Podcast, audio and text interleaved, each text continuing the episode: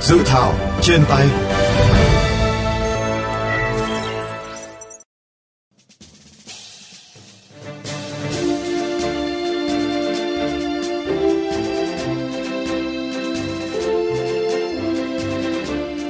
Thưa các bạn, dự thảo luật công an nhân dân sửa đổi do Bộ Công an soạn thảo có hai điều gồm sửa đổi bổ sung một số điều của luật công an nhân dân và hiệu lực thi hành. Cụ thể, dự thảo luật công an nhân dân sửa đổi bổ sung theo hướng quy định sĩ quan công an nhân dân được xét thăng cấp bậc hàm từ đại tá lên thiếu tướng phải còn ít nhất đủ 3 năm công tác. Trường hợp không đủ 3 năm công tác do Chủ tịch nước quy định. Đồng thời, dự thảo luật bổ sung quy định như sau – Chính phủ quy định cụ thể tiêu chí, tiêu chuẩn thăng cấp bậc hàm cấp tướng trước thời hạn đối với sĩ quan công an nhân dân có thành tích đặc biệt xuất sắc đạt được trong chiến đấu và công tác. Bên cạnh đó, tại dự thảo luật công an nhân dân sửa đổi, Bộ Công an cũng đề xuất bổ sung 6 vị trí có cấp bậc hàm cao nhất là cấp tướng trong công an nhân dân, gồm một vị trí có cấp bậc hàm cao nhất là thượng tướng và 5 vị trí có cấp bậc hàm cao nhất là thiếu tướng. Bổ sung quy định trưởng công an thành phố thuộc thành phố trực thuộc trung ương, trung đoàn trưởng có cấp bậc hàm cao nhất là đại tá. Đặc biệt, dự thảo luật công an nhân dân sửa đổi cũng bổ sung quy định và tăng hạn tuổi phục vụ cao nhất của công nhân công an, trong đó nam tăng 2 tuổi, nữ tăng 5 tuổi, tăng 2 tuổi của sĩ quan, hạ sĩ quan. Riêng nữ sĩ quan có cấp bậc hàm đại tá tăng 5 tuổi, nữ sĩ quan có cấp bậc hàm thượng tá tăng 3 tuổi.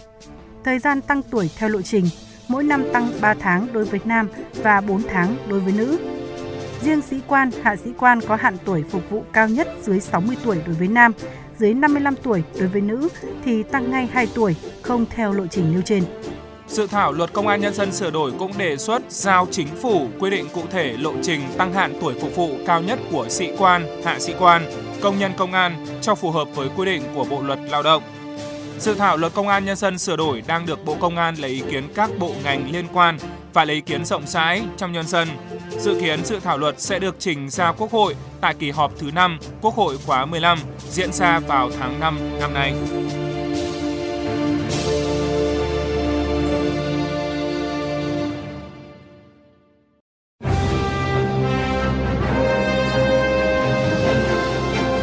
Tiếng nói lập pháp Thưa quý vị, vì sao Bộ Công an đề xuất tăng tuổi phục vụ đối với sĩ quan, hạ sĩ quan công an nhân dân? Nếu được ban hành, chất lượng nguồn nhân lực công an nhân dân sẽ có sự thay đổi ra sao? Phóng viên VOV Giao thông đã có cuộc phỏng vấn Thiếu tướng Phạm Công Nguyên, Cục trưởng Cục Pháp chế Bộ Công an, đơn vị chủ trì soạn thảo luật công an nhân dân sửa đổi. Vì sao ban soạn thảo lại đề xuất tăng số lượng cấp tướng trong lực lượng công an? Trong dự thảo luật công an nhân dân sửa đổi lần này ấy, thì à, ban soạn thảo tổ biên tập chúng tôi cũng đã tham mưu là sẽ quy định là tăng cái số lượng cấp tướng trong lực lượng công an nhân dân để cho nó phù hợp với cả những cái quy định và thực tế hiện hành. Thứ hai nữa là chúng ta thực hiện cái chính quyền đô thị ở một vài địa phương thì nó có những cái đơn vị mới được hình thành. Ví dụ như là thành phố trực thuộc thành phố trực thuộc trung ương. Việc có đơn vị hành chính mới được hình thành thì nó sẽ tác động tới cái phạm vi và cái đối tượng điều chỉnh của luật công an nhân dân hiện hành nhiều vị trí, nhiều đơn vị mới có đủ cái điều kiện thì chưa được quy định ở trong cái luật công an nhân dân hiện hành là có cấp tướng. À, cho nên là cái việc à, tăng cái số lượng cấp tướng theo quy định hiện nay ấy, để cho một là nó đảm bảo tính đồng bộ, hai là phù hợp, và ba nữa là nó đáp ứng từ cái thực tiễn cũng như là cái quy định chung của pháp luật. Một trong những à, điểm đáng chú ý của dự thảo luật là ban soạn thảo đề xuất tăng cái tuổi phục vụ của sĩ quan và hạ sĩ quan. Ừ. vì sao ban soạn thảo có đề xuất này? Nội dung mà ở trong dự thảo chúng tôi đang đề xuất là tăng cái tuổi hạn phục vụ đối với cả sĩ quan hạ sĩ quan công nhân dân. À, thứ nhất là nó phù hợp với cái quy định của cái bộ luật lao động sửa đổi. À, hiện nay là cái mức uh, tuổi lao động tối đa là 62 à, thì được nghỉ uh, chế độ uh, theo quy định của nhà nước. Và bộ công an cũng xây dựng cái chính sách đối với cả cái hạn tuổi phục vụ của sĩ quan và hạ sĩ quan theo cái hướng này. Một là đảm bảo nguồn nhân lực. Cái thứ hai nữa là chúng ta không lãng phí à, đối với cả cái nguồn nhân lực có chất lượng. Ví dụ như là trình độ đào tạo hoặc kinh nghiệm chiến đấu, rồi thực tiễn công tác, rồi là sức khỏe của cán bộ à, đều đáp ứng được. Và chúng tôi cũng à, điều chỉnh những cái hạn tuổi phục vụ của sĩ quan với hạ sĩ quan theo cái hướng và nó phù hợp với cả các quy định hiện hành của luật bộ lao động. Vâng, nếu ờ, những cái quy định này được thành hiện thực thì theo ông sẽ có tác động xã hội như thế nào? Chúng tôi cũng đã giả soát và đánh giá nếu những quy định ờ, này được ờ, thông qua à, và luật có hiệu lực thì nó sẽ đem lại những cái hiệu quả à, rất là lớn đối với cả lực lượng công an nhân dân nói riêng và đối với cả xã hội nói chung. Một là chúng ta sẽ giảm được rất nhiều những cái thời gian cũng như là chi phí về cái đào tạo nguồn nhân lực. Cái thứ hai là chúng ta có thể tận dụng và phát huy được cái sức khỏe, cái sự công hiến, cái trình độ, cái kinh nghiệm của đội ngũ sĩ quan, hạ sĩ quan trong công an nhân dân. Thứ ba nữa là chúng ta cũng làm giảm được cái quỹ lương hưu và giảm cái chi phí cũng như là cái tính ổn định nó được đảm bảo hơn. Xin cảm ơn ông.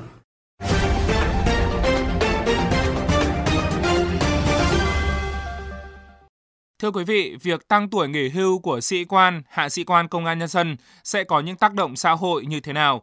Phóng viên VOV Giao thông đã có cuộc phỏng vấn Thiếu tướng Nguyễn Thanh Hồng, nguyên ủy viên thường trực Ủy ban Quốc phòng An ninh của Quốc hội. Thưa ông, ông đánh giá như thế nào về tính cấp thiết của dự thảo luật công an nhân dân sửa đổi ạ? Lần này chính phủ trình sửa đổi một số chính sách của luật công an nhân dân cần thiết. Những cái nội dung sửa đổi lần này thì số điều khoản không lớn mà tập trung chủ yếu vào mấy chính sách một là chính sách của độ tuổi phục vụ trong lực lượng công an nhân dân. Thứ hai là sửa đổi một số quy định liên quan đến phong tăng cấp bậc hàm trong lực lượng công an nhân dân. Đấy là hai cái điều sự cần thiết phải sửa đổi làm cơ sở pháp lý cho việc thực hiện nâng cao chất lượng công tác đảm bảo an ninh quốc gia trật tự an toàn xã hội. Vậy với những quy định tại dự thảo, theo ông đã đáp ứng yêu cầu cấp thiết đó hay chưa? Và cần bổ sung những gì ạ? Về cơ bản nên thì ờ, những sửa đổi lần này đáp ứng được sự cần thiết để ra tuy nhiên luật công an nhân dân tần suất sửa đổi là tương đối dày. Cho nên là chúng ta đưa vào các chính sách đảm bảo tính ổn định cao, đồng thời cũng đảm bảo sự linh hoạt trong cái việc thực hiện. Chính vì thế, sửa đổi lần này những cái gì nó thuộc nguyên tắc nhất quy định về phong thăng cấp bậc hàm, về biên chế về tổ chức. Để rồi sau này cần thiết thì giao cho ủy ban thường vụ quốc hội hoặc chính phủ để có quy định chi tiết hoặc là sửa đổi trong những trường hợp cần thiết. Một trong những nội dung đáng chú ý của dự thảo là tăng tuổi nghỉ hưu đối với sĩ quan và hạ sĩ quan công an nhân dân. Với nội dung này thì Bộ Công an cho rằng sẽ tận dụng được cái nguồn nhân lực có chất lượng, có trình độ hoặc là kinh nghiệm chiến đấu.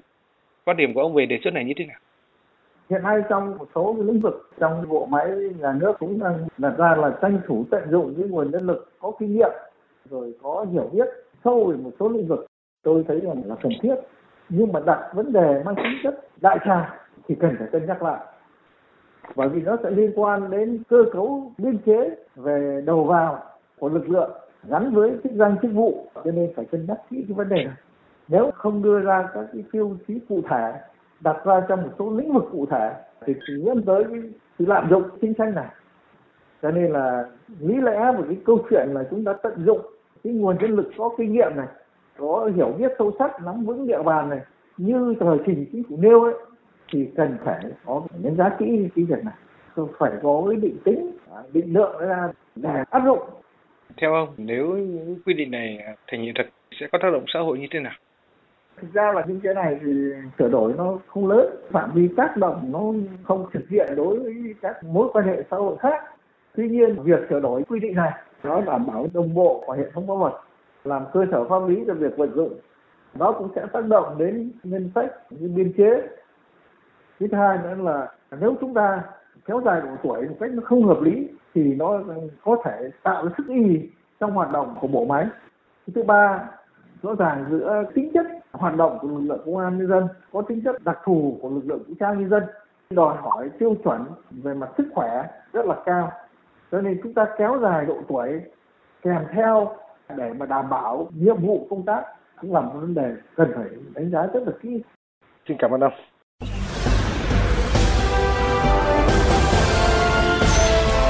Góc công dân.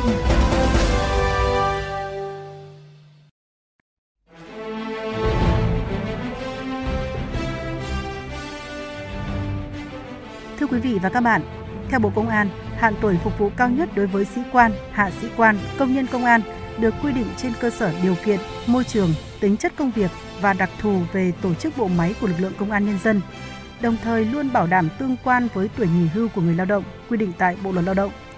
Tuy nhiên, với quy định điều chỉnh tuổi nghỉ hưu của người lao động theo quy định của Bộ luật Lao động hiện hành, thì khoảng cách về tuổi nghỉ hưu giữa cán bộ, chiến sĩ công an nhân dân với người lao động ngày càng tăng lên.